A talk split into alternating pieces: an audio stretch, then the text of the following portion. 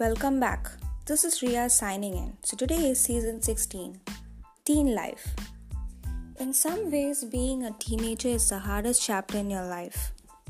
This is the part of your life where you're trying to define who you are, not only to everyone around you, but also to yourself. We teenagers struggle with image, gender identity, self confidence, and tons of emotions and issues.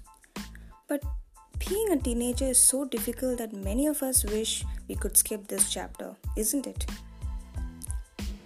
And everything figured out. The truth is, however, you can't skip. You have to go through this part and hopefully come out alive and happy.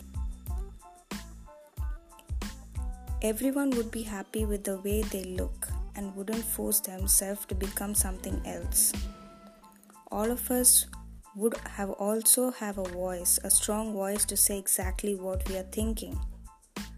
We wouldn't do things that didn't matter to us. We would wait until they matter.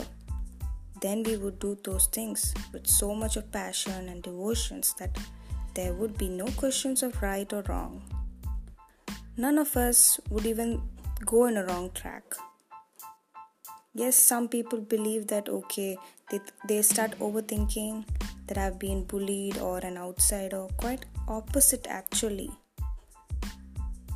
Think you have never been bullied or anyone, and you made a lot of friends, and you're fit for that set.